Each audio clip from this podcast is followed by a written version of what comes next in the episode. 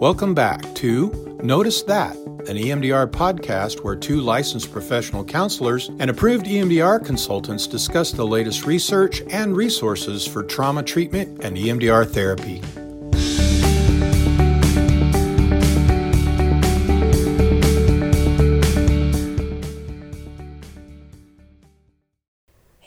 Welcome back to Notice That, an EMDR podcast. Today in studio is Melissa and I. I know it's just us today It hasn't been like that for a while. I, mean, I guess there was one a couple months ago, but it's not very often Mm-hmm. that we get to just talk like we used to. I know. It feels like a throwback to the the good old days. It does.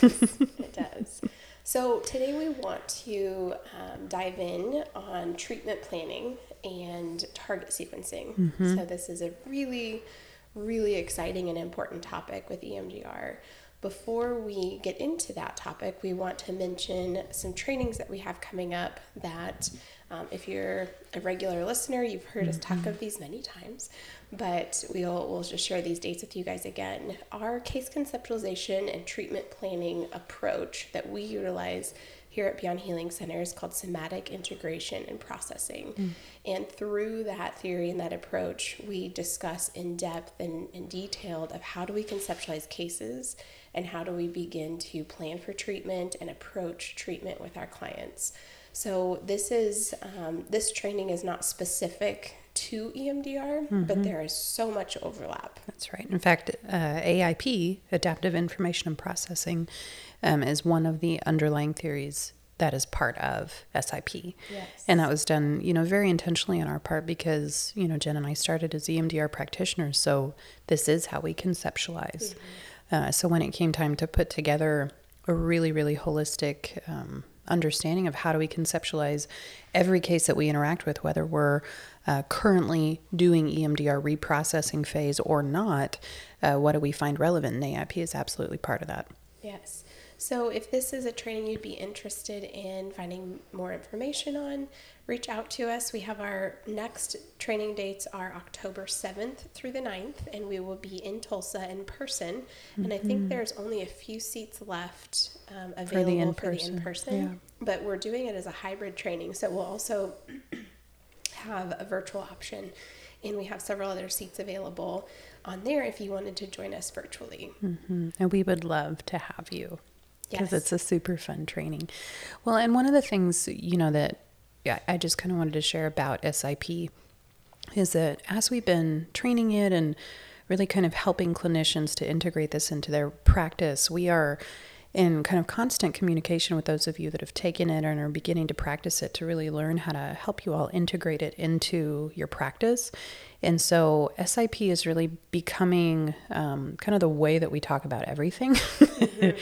um, and so, you know, we have a lot of people that follow our work and that do a lot of our trainings and that um, are, you know, learning a lot from us. And we wanted to let you guys know that this is kind of our, our core training at this point. SIP 1 is sort of the foundational training of if you want to learn the way that we uh, think about therapy as a whole if you want to understand why do we focus on the things that we focus on why do we do what we do the way that we do it etc emdr and even beyond that then sip1 is really the place to start. Um, we also have a lot of trainings in the works that are built on sip um, including sip supervision model um, and these are things that we're kind of constantly developing. So if you're interested in really kind of understanding our language, the way that we work, why we do what we do, then this is sort of the foundational course that will set you up for everything else in the future that we're doing. Yeah.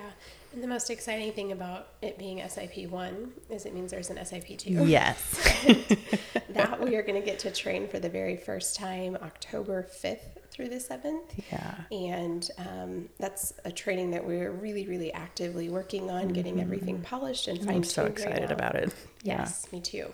So we will be um, doing that training here in Springfield, and it will be a seated training with also a virtual option. So if you wanted to come to Springfield, Missouri, and see our center and come do the training with us, we would love that. Yeah. Um, if you are already trained in SIP one, you are able to register for SIP two. If you're not, you could try to jump in on that Tulsa training and then make it in time for the October training um, for the second Yeah. second one. So, Yeah, and SIP 2, um, part of the reason why I think we're also excited about it is that, you know, SIP 1 is the foundational course where we sort of lay the groundwork of everything. But then in SIP 2, we go real deep and talk about things that, you know, we're all incredibly passionate about. And one of the things that I'm most excited about is that it's a really thorough exploration of personality formation. What makes an individual the individual that they are? and what are the universal pieces of personality formation, um, both that bring in um, biological, neurobiological, neurophysiological elements to that, um, and really looking at how when we conceptualize this way, it informs. Oh my gosh, every everything about the way that we interact with our clients, but also just as human beings. Um, and it is such an answer to help us understand what dissociation actually is um, rather than a symptom and or a nuisance um, it gives some real depth and clarity to what that is in the human nervous system and yeah i'm just super excited about yeah, it's going to be great. yeah. So, if you want more information on those trainings, um, you want to register, or you want to see other dates that we have for the remainder of the year when we'll be offering them, email our um, training email, which is training at em training at beyondhealingcenter.com, not at EMDR. and um, one of our support staff will get back with you and get you all the information you need and help you find out where to register if you're ready. yeah yeah so speaking of case conceptualization that's a big part of what we're going to talk about today It is. So this the whole topic of treatment planning and target sequencing to really, um, and, and this is maybe just more of my opinion. Melissa, we'll see if you agree with this. I think you probably i usually do there, the difference between an EMDR clinician and a great EMDR clinician oh that's quite a statement is how well they can conceptualize the case, mm-hmm. where are these symptoms coming from, and how they can determine what treatment approach do we use. Mm-hmm. So it comes with this deep knowledge and understanding of EMDR so that then we can let go of the rigid, strict step by step by step and be more fluid and flexible with the treatment approach that we're utilizing to meet the individual client exactly where they are. Yes. Yeah, I totally agree with that. Um, one of the analogies that you and I kind of recently explored around this idea was the analogy of driving a car and how, um, you know, EMDR is the vehicle that we're driving, but you know, we all know that while a car can be the same, the driver behind the wheel makes a great difference in the experience of the ride. Um, and you know what you're saying, Jen, is very much what's the difference between being a 16 year old uh, barely uh, legal driver versus a race car stunt driver, right? And that has a lot to do with our ability to conceptualize what's going on with our clients and really know the subtleties of how to work within the neural networks in an effective way and uh, to know where we're going and why we're going there and how to get where we want to go. And all of those questions are uh, so much the art and the science, but mostly the art of what EMDR is. And this topic, um, treatment planning, case conceptualizi- uh, conceptualizing, and target sequencing, as far as consultation questions go, this is like the number one for us. And we, we, we've talked about that before. In fact, it is what inspired us to write a training all about case conceptualization um, because it is a really underdeveloped skill for a lot of us when we're first coming out of grad school.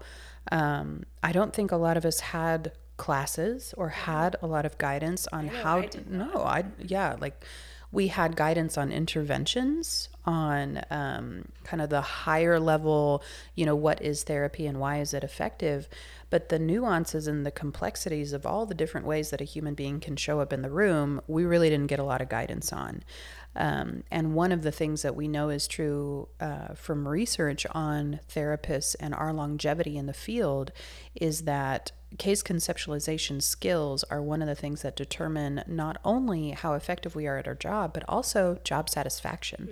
How confident do we feel in the work that we do, and how much do we enjoy the work that we're doing, which makes total sense to me because when we feel a sense of mastery in the work that we're doing, when we feel like I know why I'm doing what I'm doing and I can explain it to myself and to my client, and I feel a cre- clear trajectory of where we're going and how to get there, I feel so much more supported and confident as a Yeah. therapist. Yeah. Mm-hmm. And E EMDR basic training it offers so many great step by step protocol for the actual reprocessing, but it's impossible to have a step by step protocol for treatment planning. Yeah. Um, and we have some good guides. And as we begin to present the way that we were trained and the way that we practice um, with treatment planning and target sequencing, it may or may not align with what you learned. Yeah, So every true. trainer does it a little bit differently. There's not a right or a wrong, a good or Mm-hmm. a bad, but just kind of taking in this way as an option. And Mm-hmm. then being able to, you know, modify, adjust, merge um, the different approaches to really meet what your client is needing. Yeah. So, when it comes to treatment approaches, um, we practice in a way of considering three different primary approaches, and one being acute focused, another belief or belief driven or cluster approach, and then the third one being a more developmental approach. And each one of those comes with their own pros and cons. Yeah. Um, it comes with their own considerations. And I think we'll just kind of take this next section of this podcast to talk about those three approaches and maybe just explore some cases of what that looks like Yeah. to utilize those.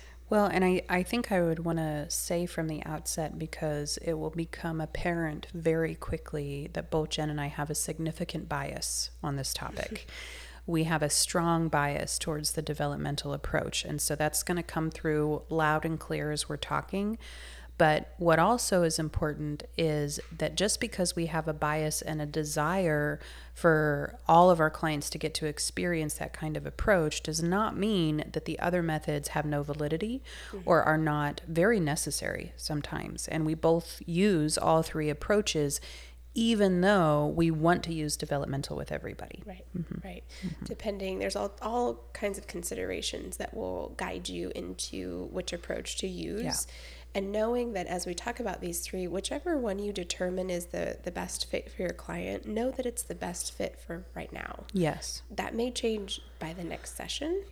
Um, that might change week by week, month by month. Like we want to stay flexible with it, but we're utilizing an approach that's going to work for right now. And it's very helpful to begin to think about how have intention behind what you're doing. The reason a, selecting a treatment approach is so important is if we get lost in the like just week by week, let's just target whatever's coming Yeah. up.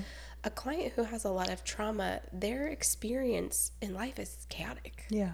And so then processing becomes very chaotic. Chaotic, yeah. And it feels like we're not making any ground, we're not seeing any change. So at least having a framework of one of these approaches in mind, but being flexible to allow that to change as needed gives us kind of a roadmap, a sense of direction, um, an anchor as we go throughout this to say, like, this is kind of our focus in here. Um, but then always staying flexible with meeting the client where they're at. Yeah, absolutely. And I think too, um, you know, doing that more kind of scattershot whack-a-mole version of target sequencing, there there is room for that, especially at the beginning where we're kind of unclear and still getting to know our client. Um, so sometimes we're we're easing into getting a really clear direction, and that's okay. Um, because what we don't want to do is feel like I can't start, I can't do anything until I have a perfectly clear picture and a perfectly written treatment plan. Neither Jen or I practice that way, far from it. Um, and so just know as we're talking that there is a lot of flexibility and nuance, um, but the goal is always to get to clarity as soon as we can. And sometimes that takes a little while because if they're coming in with a lot of chaos, or maybe they're coming in with a lot of dissociation, and they don't really understand what in the world is going on with them. So it takes us a little while to get to know them, to learn the cues of their nervous system, to get a clear picture. Um, but having an idea of where we're trying to get to in terms of clarity is really helpful in organizing even those early sessions where it may feel a little bit more jumbled and chaotic and scattershot. So we'll start with acute focused um, treatment plan, and that's really looking at um, a symptom, however their symptom is showing up, if that is a result of a single or a few potential targets, Mm-hmm. and that symptom then is manifesting after those trauma experiences occurred, the acute focus is let's just target that single target, that single incident, or the the um, few incidences that are of that same sort, Mm-hmm. and we'll target those. And as a direct link, we will see the symptoms and the presentation change. Right.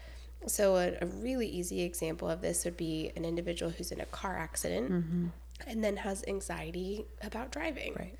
Right. There's a direct link. The symptom started right after that incident occurred, and there's clear direction of that happening. Mm-hmm. Now, with that client, there may be two or three car accidents that we end up targeting all of those, and we see the symptoms around anxiety changing Right. and you know clearing up we would utilize that in those cases. Now, some of you may be thinking, hey, I don't have any clients who have just one single trauma. Exactly. Right, you don't. but that could still be a treatment approach that's appropriate for the work that they are hiring you to do with them. That's right. Well, and one of the one of the reasons why we do end up doing this sometimes is entirely practical and circumstantial.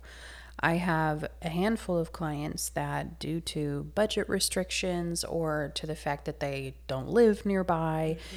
That they come and see me once a year uh, for one session. You, you know, and now it's a three to four hour session, but within that time limit, we can only do uh, maybe two targets if we're lucky. Um, and because of the nature of the circumstance around that, we are keeping it very, very tight and restricted. And so we're using that more acute approach. Um, so if you have somebody that has limited means, um, that you know you know this is not going to be able to be a long-term relationship the acute focus is sometimes the most ethical choice. Yeah. because opening up a whole bunch of material that we're not going to have the time uh, and the space to attend to well is usually not a good choice. It's not an appropriate choice. So those practical considerations are sometimes the main driver behind choosing that acute approach.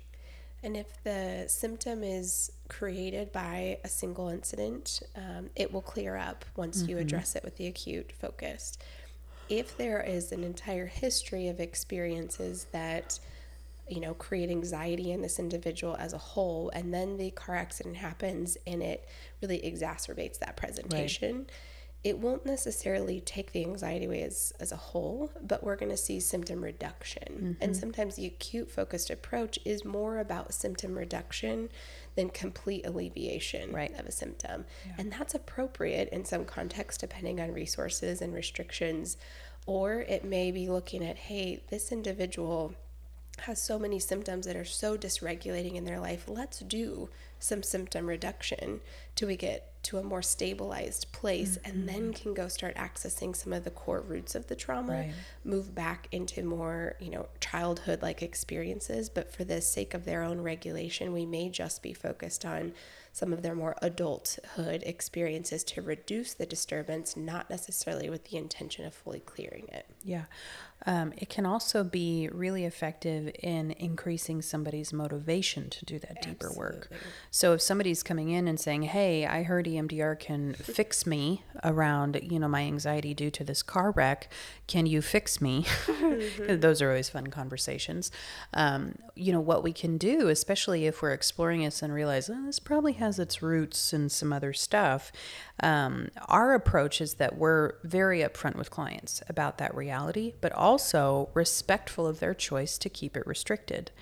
But in the midst of doing that acute uh, uh, treatment plan where we're keeping it very, very restricted, the client often experiences a new kind of self awareness around the roots of that issue. And they feel it, they have a felt sense of it that makes a much bigger impact than, you know, me as a therapist telling them, hey, this probably goes back to some other stuff. Mm-hmm.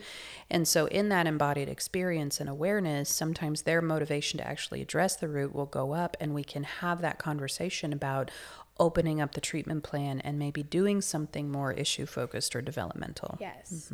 Another example of that um, is someone who comes in with a lot of anxiety about EMDR. Yeah. So rather than, oh, this is going to fix it and let's go towards that, it's the opposite of, I fear this, or maybe I tried it before and it, it didn't feel good at all, Yeah. or I'm afraid of what I'm going to experience. Yeah. And so the now acute focus target is the idea of doing EMDR right. or their exposure to, you know, a friend who talked negatively about it or their own Mm, experience. Yeah. We know that that likely could float back and we could find something even earlier around I'm afraid to feel all my own feelings or I won't have control, Mm-hmm. whatever their fears come back from, but we start with just the target of doing EMDR. Right. That is such a cool first target to do. What like what's the image of the worst part, the worst thing that could happen, and how do we you know walk through an assessment and reprocessing their fear of EMDR, Yeah. um, alleviating that, and then same in the same scenarios Melissa was talking about, shining light on what else is back there that then needs to become a target. Yeah. Yeah. I, uh, you know, as much as I don't prefer to do the acute focus, there are some really cool things about it because you get uh, like really clear results in a very short amount of time because you're not biting off as big of a chunk. Um, now, on the other hand, that does mean that we're not getting the generalization, right? We're going really deep in one very, very tiny areas, sort of like drilling a deep hole rather than, you know, excavating a whole field. Um, and both are worthwhile as long as we understand what is this going to accomplish and what is it not going to accomplish. Um, we're not going to get that generalization. However, we are going to get significant shift likely in that one particular area, and that can be very meaningful to clients, especially if they're circumstantially restricted. Yeah. So the second approach being belief driven or cluster approach. Mhm. Also called issue focus, sometimes you'll hear, hear people use that language. So that being more so looking at a single memory network, like a multiple memories that are all linked and connected within a similar network. So we're getting a little bit more broad here. In the metaphors that Melissa was using, we're not drilling just a single hole really deep. We're now broadening it to be a little bit larger of a mm-hmm. hole. Mm-hmm. And so there's more memories that are going to be coming up, more um, different variations of presentation that we're looking at, but we're finding what is the link that connects each of these experiences. Mm-hmm. Belief can be one of them. So a negative cognition of, I'm un- unlovable. I'm not good enough. I'm not good mm-hmm. enough. I'm stupid. Mm-hmm. Looking for a negative cognition that says, what are the experiences that come up that represent that belief for you? Or when when in life did you feel like that statement was absolutely true? Mm-hmm. What's your evidence that that's true about yourself?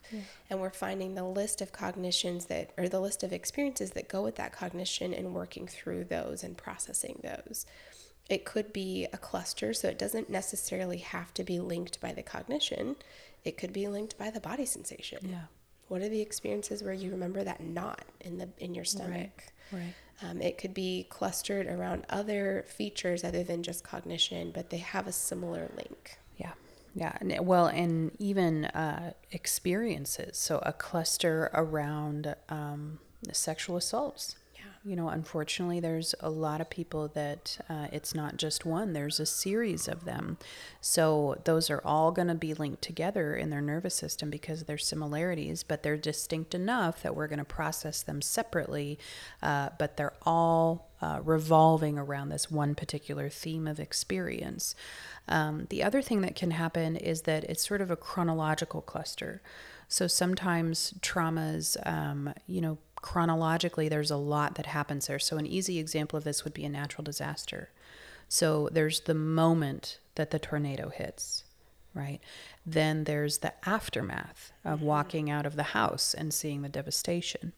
And then there's the finding out that, you know, my friend passed away. Mm-hmm. And then there's the process of rebuilding, right? So it's it's one event, but there's a series of traumatic moments that had um, similar but slightly different felt experience. And um, all of them need to get attention all of their own because of those slight variations, but it makes sense to do them all together in a series. Um, so sometimes it's all around uh, kind of one big experience that had multiple traumatic elements to it over a, a span of time. Yeah. And in that example, you know, that and like many traumas can last. You Yeah. know, it's it Yes. could go a year, two years, yeah, an illness, yeah, a battle Yes. with cancer. Geez, I mean, think about COVID and kind of the Mm-hmm. layers and the multiple targets that are involved in an experience like that. Um, but they're all very, very linked together, and the link is obvious and clear. Yes. Yeah. So, in that, we're looking for what the link is and identifying each of the experiences that are a part of that grouping. And then we begin to target and process through those. On the second part of this, we're going to talk about how do we know what order to work on Right. each of these targets with, but we won't go there quite yet. Um, but we have, you know, a list of what those are, and then we begin to process through those. One of the greatest benefits of this approach is it is going to cover more ground than the acute focused. We're going to see more significant changes occur. So, a client's presentation of anxiety, um, rather than it just changing around, I don't have as much anxiety driving now, we're going to see it more generalizable and, and a, a greater trait change, which that's a term we've talked about before the difference between state change of just changing the way I currently feel, my current state of experiencing this moment, into more broader trait changes Yeah. how do I show up in the world in general? Um, and so we're going to get more of that trait change uh, presentation and be able to cover more ground with this approach. Some of the um, the limitations or restrictions is it takes longer, Yeah. right? So someone who's limited financially or isn't going to be seeing you for very long, it doesn't have to take a really long time, but depending on what their trauma history looks like, they may have three or four targets, they hmm. may have 15 targets. Yeah. Um, so it is going to take a little bit longer to do that. But we do know if we're very strategic in how we're sequencing them, how we're selecting where to start, a belief driven or cluster issue focused approach can actually move quite quickly. Mm-hmm. That's mm-hmm. more of where we, we talk about in, you know, three to four months of therapy. Yeah. We could move through a pretty significant issue focused approach. or in one five day retreat, Mm-hmm. right? So, this is a, a space that, you know, we use this approach a lot in, um, while, you know, because of how we like to operate and, you know, our grounding in the SIP model, it's still very developmentally informed as far as what issue we're going to decide to focus on first. But we've got practical limitations, meaning we got five days or 3 days, and we want to get some significant uh, shift for that client within that limited amount of time. And an issue focus like that uh, can be really helpful. I'm thinking of an example you use a lot, Jen, of the issue of experiencing safety in relationship. Can I can I experience that? Now that's developmentally informed because that's such a basic developmental need. But you can do um, a cluster and an issue focused treatment plan around that developmental need if we have practical limitations. Yeah. I would say this is the place I see most often therapists start. Yeah. Um, aside from some of the acute focus that might be for the goal of regulating or reducing symptoms enough, this is a really good middle ground starting Mm-hmm. place where if you don't know, am I going to have this client for like a good year and a half? Yeah. years? How invested are they? Yeah. Or are we going to have, you know, six to eight months together as average and do this work? And so, Yeah. kind of a good starting place. Um, this approach you'll see oftentimes the float back utilized. Mm-hmm. You don't utilize a float back in the acute. Mm-hmm. But you would utilize it here where they come in with a presentation. We're saying, let's float back and find the earliest time that this showed up for you, and then some of the other more significant times that that happened.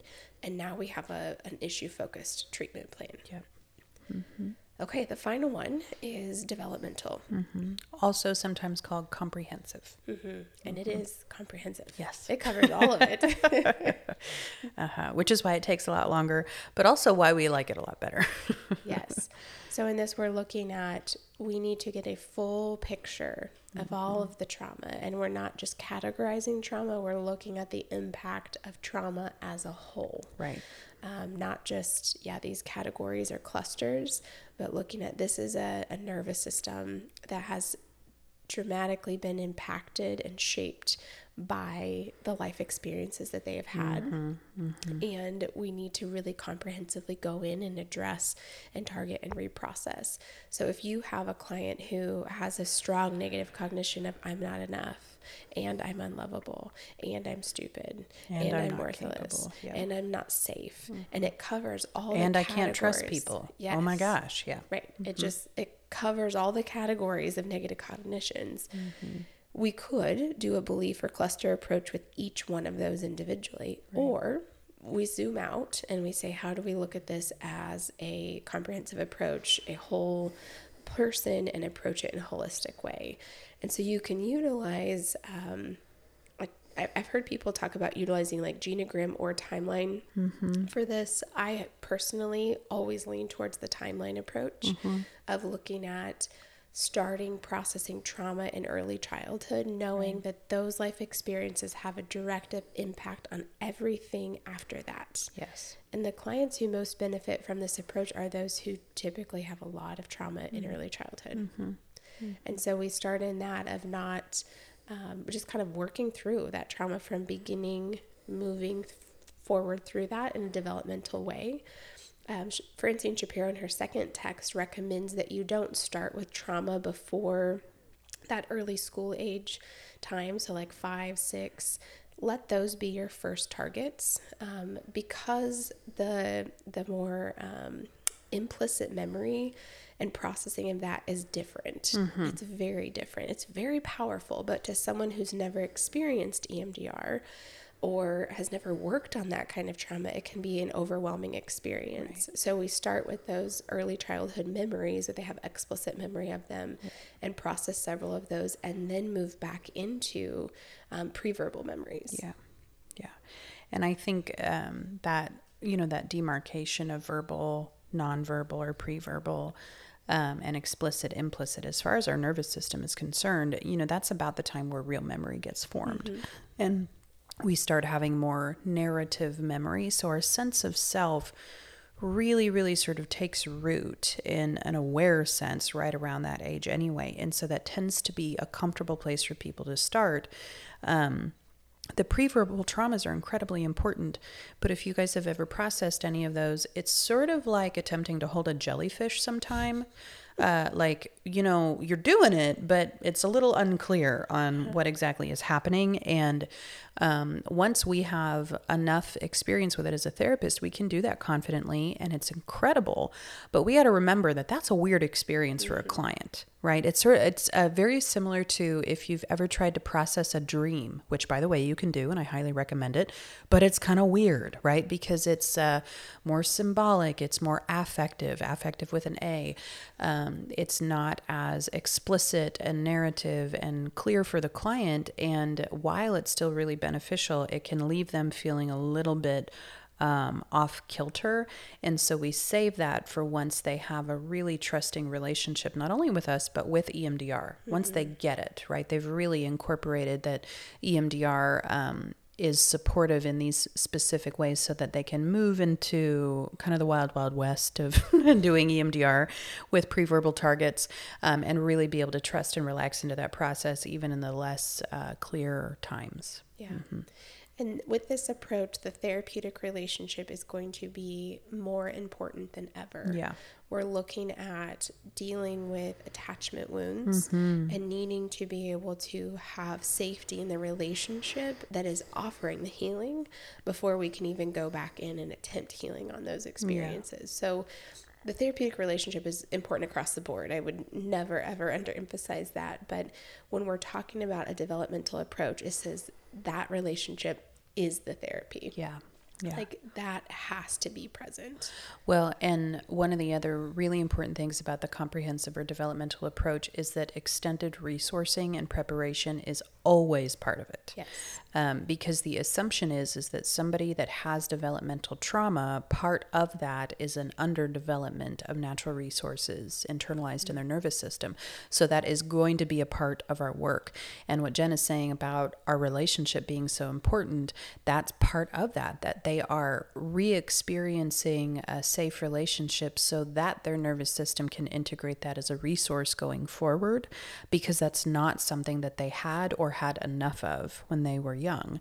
Um, so we're always pendulating back and forth between reprocessing the early traumas and the developmental traumas and resourcing and adding in positive material that their nervous system missed out on in their developmental years. Yeah. Some of the drawbacks to this approach are related to finances, resources. It's long, yeah. Yes, it takes a lot longer. We're moving more cautiously, slowly.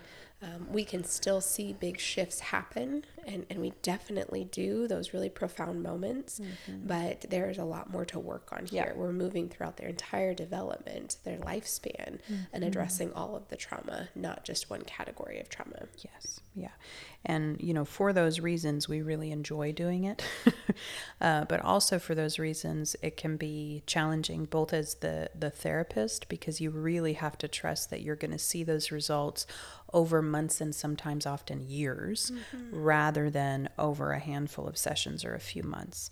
Um, so we have to adjust our expectations, but also have a good enough ability to conceptualize what's going on that we still know that what we're doing matters, that we're still targeting things that are going to get us that generalization that we want and know how to monitor and measure that process effectively. Yeah.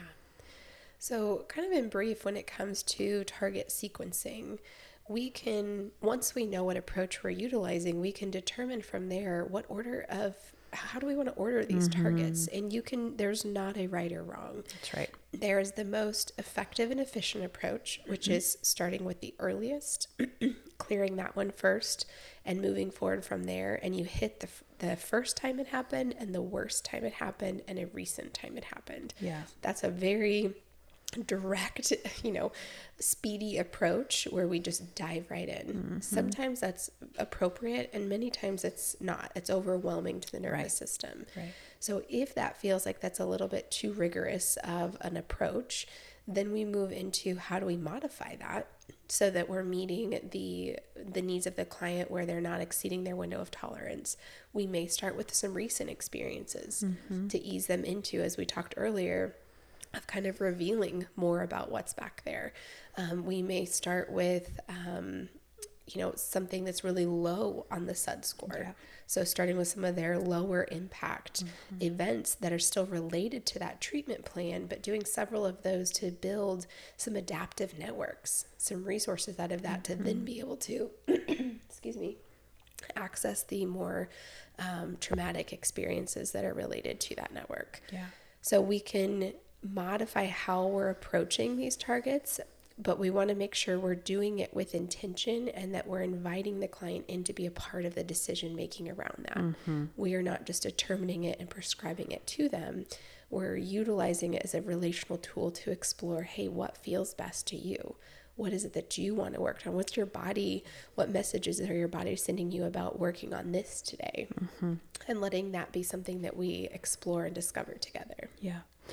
Yeah, I think that the other thing about taking that approach of doing some lower targets first, um, and not necessarily, you know, you've heard us talk about low impact events and practice targets and things like that that are disconnected from the theme. And this is something different. This is when we're still working on targets that are connected to our main goal.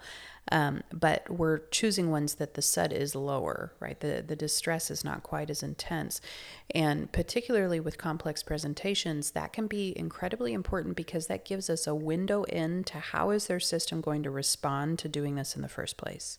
Um, are there any underlying strategies that we're going to see present once we actually try to target these things, such as dissociation or uh, some personality disordered behavior or addictive behavior, compulsive behavior, things like that. And so, if we have somebody with a really complex presentation, this is a way of kind of exploring how's this going to go before we're diving into the first, the worst, and the most recent. Um, because the first and the worst are about as intense as they sound. It's the first and the worst. Like that's a lot uh, for any human being, and so uh, easing in in this way uh, is very, very supportive not only to their experience of doing this, but also to us as a therapist to understand that uh, what what might we need to add into their system in terms of resourcing. Back to that idea of we're always pendulating between resourcing and prep and processing for these kinds of clients. Well, you got to decide what extra resourcing to do, and doing these lower impact targets and sort of investigating how does this go gives us a lot of insight into what might we need to add in. What does their system need most in order to be able to do this successfully and move into those harder targets that we're going to need to. Yeah. So, in just kind of our final comments, really being a proponent for all of this is something we're explicitly talking about with our clients. Yeah. Um, it's a joint treatment plan. We're creating this and, and setting our intentions together and letting mm-hmm. them be aware of what we're doing and why we're doing it yeah. Is part of maintaining the safety of the relationship. And then the second piece of it's always flexible. Mm-hmm. We may mm-hmm. start with uh, belief driven and then determine there's a lot of trauma here. Let's move to comprehensive. Right. And then from there, determine, hey, this new thing came up and we just need to do an acute focused and clear that and then move back. Yeah. So it's flexible, things are always changing, and we're uh, the treatment planning phase is always happening. Yeah. It's not just at the beginning. We're always exploring do we need to shift the way we're approaching this? Yeah. And, you know, as we're talking about this, I feel like it starts to get really, really obvious why we emphasize conceptualization skills so much mm-hmm. because that is how we make these clinical decisions. You know, we're outlining what the options are, but the actual nitty gritty of how do you make these clinical decisions hinge on our ability to conceptualize what's going on with our clients, the stories that they're telling us, which ones matter, which ones are maybe not as relevant to our therapeutic goals. All of those are choice points for us as a clinician. And even though we're in collaboration with our clients, at the end of the day, most often they look to us, right? Mm-hmm. Uh, we want them to feel that sense of collaboration and we really mean it. But nine times out of 10, they're going to look at us and say, What do you think? Yeah. and we need to have an educated answer, still with options, but to be able to present them uh, with these options and an explanation of the pros and cons of each of them and the whys behind each of these and the experience that we can predict with each of these. And so, you know, really, really focusing on your clinical development with your conceptualization skills is a huge part of getting more confident with both your treatment planning approaches and your target sequencing. Mm-hmm. Okay, hopefully that's shined a little bit more light for you on yeah. treatment planning, target sequencing. We could talk probably for. I was going to say, I feel like this is a really it. high level flyby yes. of things that go way, way deeper. Yeah. Yes, and if uh-huh. we talk really in depth on this in our consultation groups, yeah, we do. Um, yeah. In our the whole process of consultation towards certification, so you can always reach out for more information mm-hmm. on that mm-hmm. if you're interested. Absolutely. So before we go, guys, we do want to uh, remind those of you that have already heard us talk about it, and for our new people to let you know that retreats are something that we do here at BHC. Um, it's one of our favorite things that we do, and we have recently trained several new clinicians that uh, work in our center to be able to do healing retreats as well. Um, and they are so much fun and just such a great opportunity to be able to set aside a few days um, to really go deep in on uh, some healing work. Um, healing retreats, we have a lot of therapists that uh, recommend them to their clients, and we work in tandem with you, right, in partnership with you to give your clients this experience of having an incredibly holistic wraparound um, few days to, to get some EMDR.